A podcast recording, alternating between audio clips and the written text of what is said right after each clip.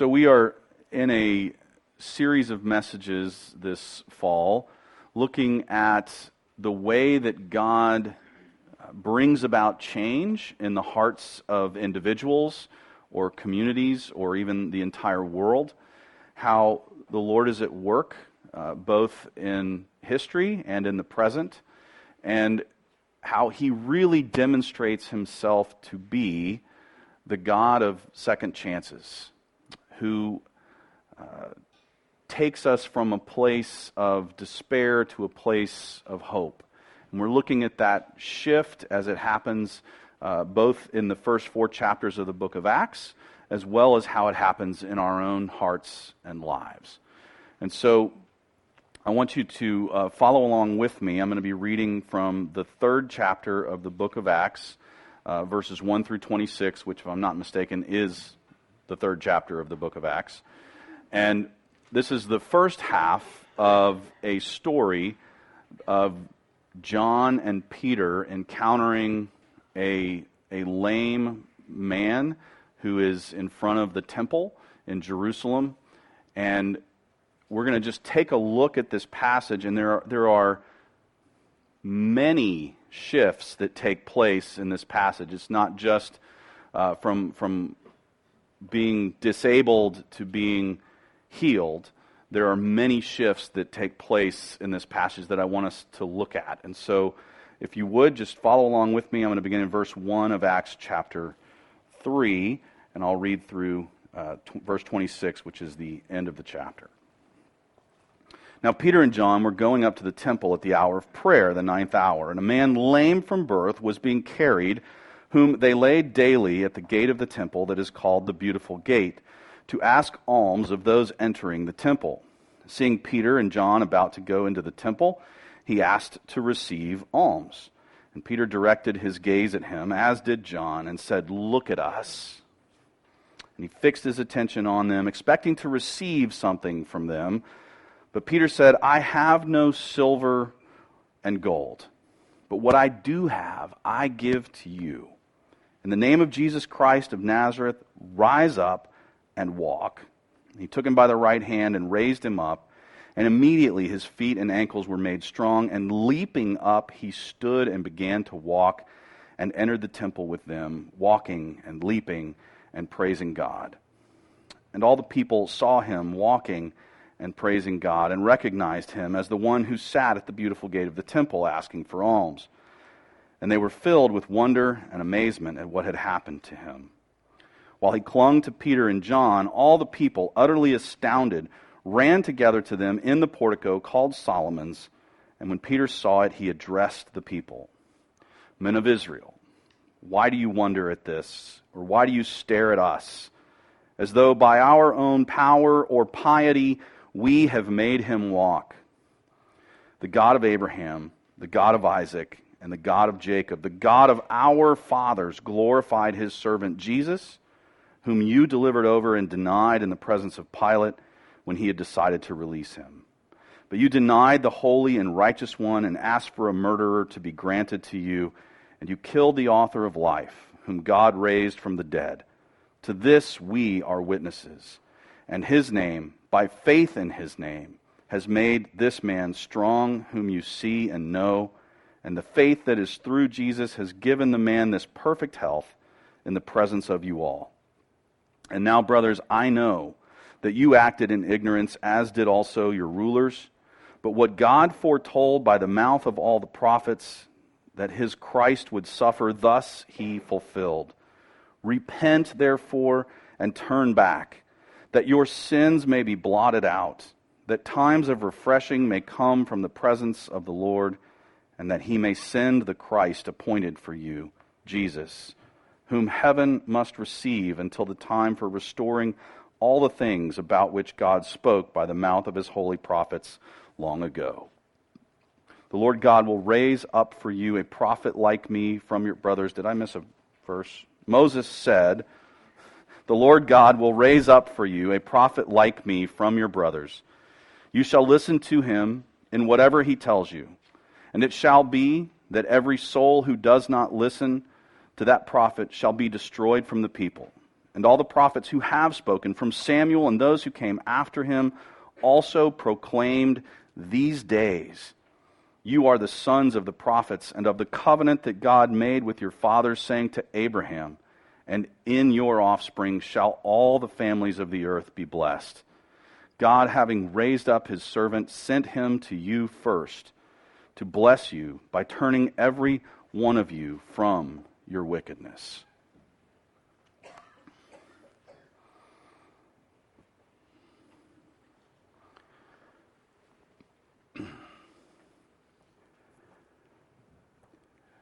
Kathy and I were uh, very good friends during college. We met first weekend of freshman orientation, and I was uh, I still had like a, a, high school girlfriend that I was dating, and she did she had a high school boyfriend that she was dating, and we were just friends. We just kind of hit it off, and um, we went we ran in many of the same social circles, and then later on in the college years when when I would get dumped, I would go cry on her shoulder, and when she would get dumped, she would come and cry on my shoulder, and I mean that literally in both senses, and and we were just good friends. We really enjoyed each other. Um, and it was somewhere around our senior year that I realized, like, this woman's awesome.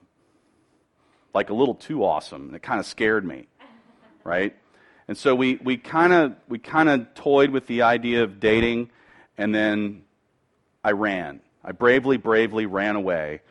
Um, and uh, started dating someone else. And she's like, yeah, okay, whatever. It's Tom. All right. And then we graduated from college, and I, I ran off to Central America to try to be a missionary for part of a school year, and that didn't really work out well. And I, I had never, how do I want to say this? I had never broken up with my previous girlfriend, but we were several countries apart. There were some letters that went back and forth, but it wasn't like, I mean, how do you do that in 1980, whatever that was? And so I get back to the States and I go to visit Kathy. And we went back to the school that we had studied at previously and ran into my girlfriend that I'd never broken up with. and that didn't go well. Just didn't, I, I was totally misunderstood. it's my story, and I'm sticking to it.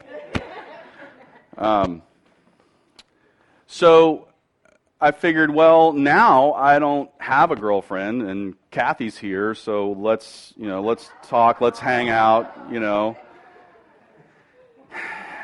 I was I was living I was living in Houston. She was living in Nashville. She's she's working in the University of Vanderbilt or Vanderbilt University Medical Center Cancer Research Laboratory, and she picks up one of her one of the products of some membrane, and it's, it's the company's in Houston. She calls the company. She's like, "Hey, are you hiring?" And they're like, "Well, what do you do?" "Well, I'm, I use your products." They're like, "You actually know how to use that stuff?" "Yes, we're hiring." Right? Because we don't know how to use it, but we'd love to have someone on our team that knew what to do with it. Um, so they hired her, put her in customer service, and uh, she moved to Houston. That was terrifying, right? Because I knew that I loved her. I also knew that we weren't necessarily on the same page spiritually. So I invited her to the church that I was working for and she went through the, the new members class and accepted Christ. Then there's really nothing standing between us and our future except for my fear. Right? So I bravely, bravely ran away, started dating someone else. It was great. Really, I'm that guy. I really am. Was. And walked away from the most incredible woman I'd ever met. Yeah, I did that. right? It was a proud, proud moment in my life. And by the arc of providence, I found myself back in Kathy's circle about a year later. I was done with my running. My heart had shifted, literally, and I knew that this was the woman I wanted to spend the rest of my life with. None of her friends knew that. All, every single one of her friends were like, dude, no. Get away from him. He's toxic. He'll dump you again. He's done it before. Leave him. And thankfully, either a weak moment or the intervention of God or something like that. Um, and, and I mean, you should ask her her side of it. Really, she knew before I did that we were supposed to be together. And then I did what I did. And she just kind of went, okay, God, I thought I had that one figured out. I did everything I was supposed to do, and he's gone. So I'm just going to turn this over to you and whatever. I don't even know anymore. And I tell you all of that to emphasize who God is. That He truly is the God of second chances.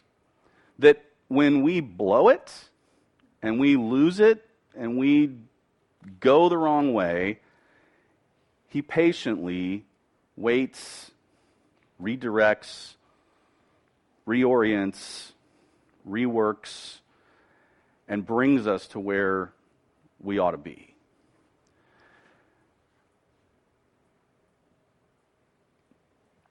He gave me, it was really a third chance, but we're just going to call it a second chance, that I didn't deserve. And it's really ultimately a testimony to His grace, his patience, his love for us. Um, the man in this story is given an incredible second chance. He's, he's given a, a, really a first chance in some ways. Everything is changed, everything is shifted for him from a place of total dependence on others to a place where he is truly free to praise God in the fullness of who he now is. And he does that beautifully. Um, but what's really fascinating about this story is it's not about the lame guy. It's, it's really ultimately not about the man who walks for the first time in his life. It's about the nature of God and the way that He causes these shifts to happen in human hearts that change everything. And so I want us to just sort of look through this passage at this collection of changes, these shifts that God is doing here, and just take note of those and ask ourselves the question what is God doing here? What's He doing in my heart? What is the shift he wants to make, he has made, or he is making in my own life. And the first, the first shift I want us to look at, or the first set of shifts I want us to look at, is this shift, this call to shift into a new understanding. A new understanding of, of who God is and what true power is, where it comes from, etc. This new understanding comes with a knowledge that there's power in a name. I want you to think about the people involved in this story. Um, I don't know if you, if you know this or not, but God gave Moses his name. And the, the Jewish people had a way of, of notating in their alphabet the name of God. And if you've ever heard some overeducated schmo talk about the, the four letter name of God, you might have heard it called, anyone know the uh, like five syllable word for the well, his, yes, his name is Yahweh, or, or something like that, Yahweh, or Yahweh, or some. We don't know the vowel, how it was pronounced, because, and I'll tell, I'll explain that in a second. But this, this word was called the tetragrammaton. There's a seminary word for you. Totally worthless in your everyday life. Um, but that little four letter se- sequence of consonants was God's actual name. And it, it sort of means like, I am, I've always been, and I always will be. That's the connotation of the name. But he actually gave Moses his name, but he also gave Moses this little list called the Ten Commandments, and one of those said, Thou shalt not take the Lord's name in vain. So the Jewish people collectively decided that the safest way to play that bet was to never say God's name. And so they go through their entire lives, and every time they're reading their Bible and they come to the YHWH, they just say, the Lord. Right? Because that way, they could never be guilty of having some bad motive in their heart when they're reading that scripture and they've said God's name somehow in vain. They're never guilty of that, breaking that commandment, which, ironically, Jesus tells us we've all broken it. Right? That's, that's kind of the point. Um, so, these Jewish men encounter this crippled man and they drop the name of God onto the situation. This is a massive shift in the relationship between God and his people. That Peter could just say, In the name of Jesus Christ of Nazareth, stand up that he was familiar enough with God to just say his name without fear. That shift from, from that place of, well, I'll get to that in a second. I, I jumped one, and it's the shift in this, in this man who's begging for alms. So I don't know about you, but you pull up to a traffic light there's a woman there with a cardboard sign. What do you do? You roll down the window and give her money. Your heart is way better than mine. You're way ahead of your pastor. Um, I, yeah. What are you doing? She could use that for drugs. Right? Yeah. Okay. We don't know. Uh, if you're me, you just keep your eyes anywhere other than her eyes. Right? Just, oh, look at that street sign. Never read that before. Hmm. And you just you don't make eye contact. She's invisible. And she's used to it. She knows she's invisible. And she's just hoping that a Laura Day will walk, drive by and not a Tom Masterson. Right? And this man was fully accustomed to being completely invisible to everybody that walked by. And then Peter and John stop right in front of him. And they're like, Look at me. He's like, Whoa, this is weird. Nobody's done that before. What's going on? They have his attention. He's gone from invisible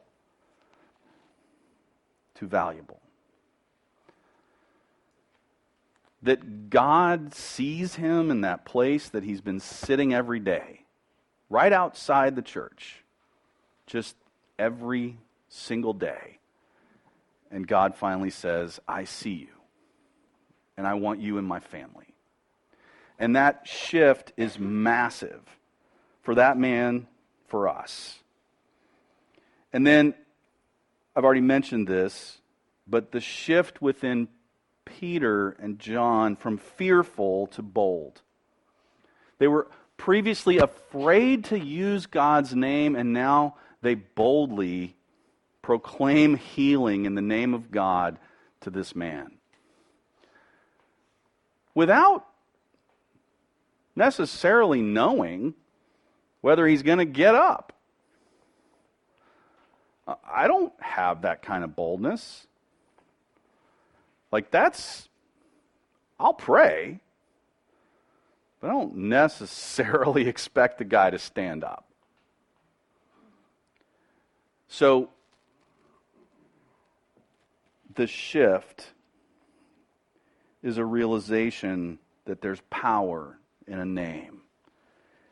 And there's another shift in our understanding here, seen here, and that is that there is blessing available to anyone. The common understanding at the time went something like this If you had wealth, you were obviously blessed. And God wouldn't bless someone unless they obviously deserved it. They were so wealth was sort of equated with righteousness. If if they had wealth or power or both or whatever, they were considered better. Pretty simple. We kind of still do that today.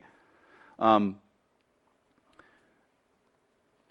and Peter says, actually, you, invisible guy,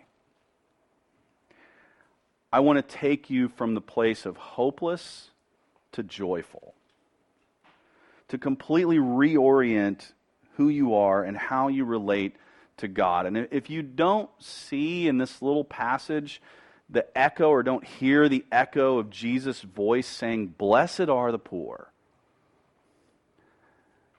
then we're not, we're not reading it correctly. This is the heart of Jesus right here saying, This invisible, hopeless person, I'm going to change everything. For him, for her, for you, for me, I'm going to change everything. And so everything is changed. And this person shifts from begging to praising.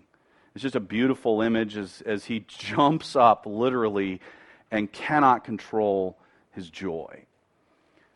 And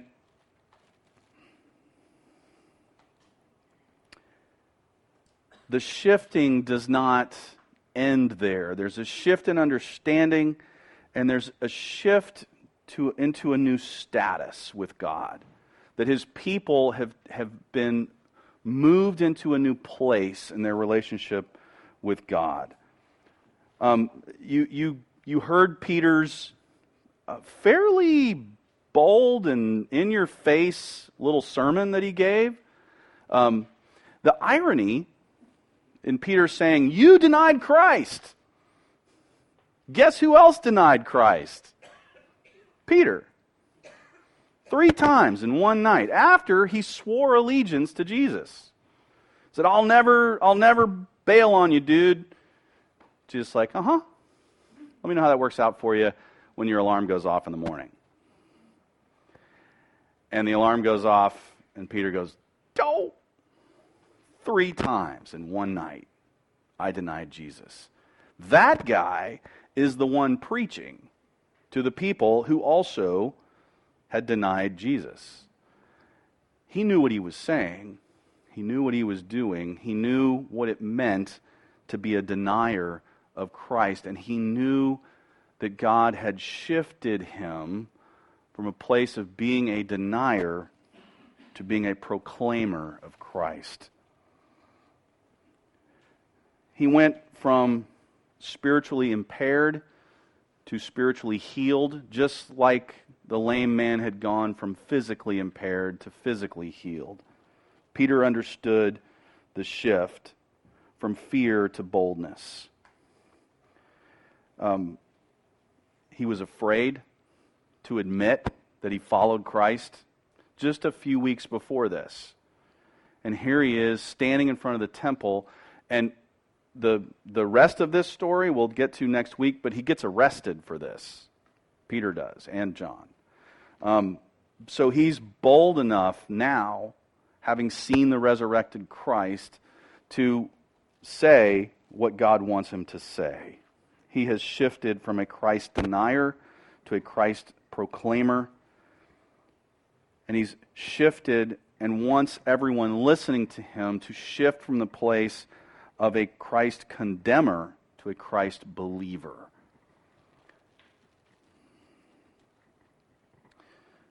The hardest thing that Peter has to say for us to hear in this passage, it's not a they, it's a we. He's preaching to us. We contributed to Christ's death. That's me. It's not somebody else that killed him. It was my sin that held him to the cross because he loves me and he wants to atone for that sin. But that's still my contribution. And that shift into becoming a believer is seeing that he has resurrected our hope. That He is the one who gave up His life and then overcame death for us to have hope. That I won't always be this way. That maybe I can be a little more like Laura when I see someone that needs compassion and a little bit less like me, maybe a little bit more like Jesus. How's that? Just accusing you to be a little being a little closer to him on that one than me. So, but um, there is hope that I won't always be who I was. And so we shift into a new understanding, into a new status with God, a place of believing and proclaiming, and we shift into a new era. Mike, did you know that Jesus had an ERA? I thought he was a center fielder, not a pitcher. Well, why would he be a center fielder? I can't believe I'm falling for this. Why, why would he have been a center fielder, Mike? Because that's where the star plays? That's where the star plays? The star that were you a center fielder? By coincidence, I was. By coincidence, he was. Okay. All right. Just checking. All right. What was his ERA?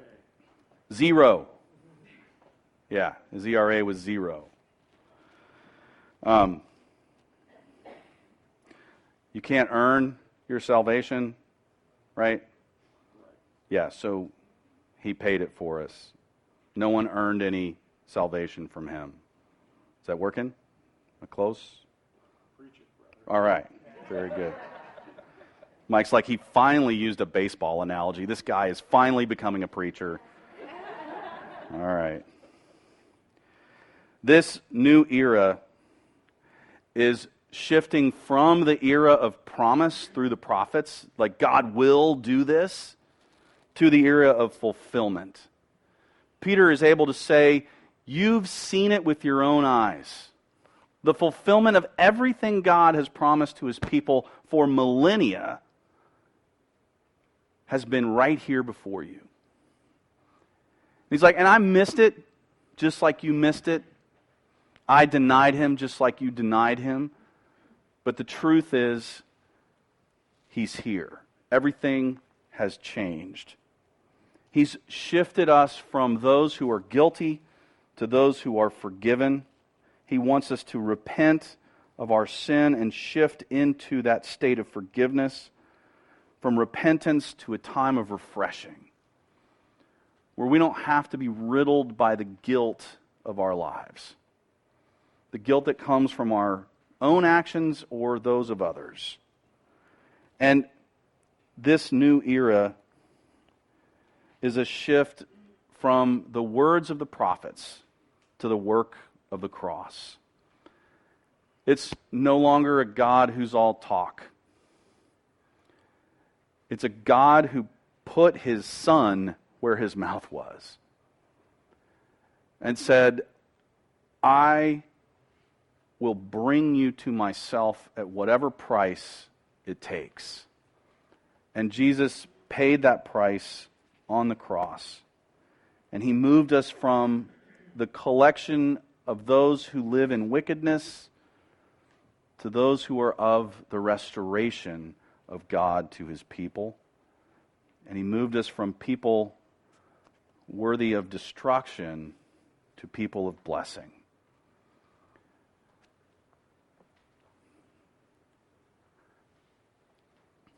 I do not deserve the woman I live with.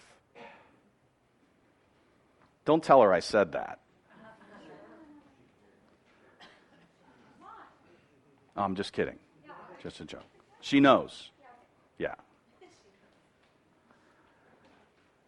We don't deserve the God we live with.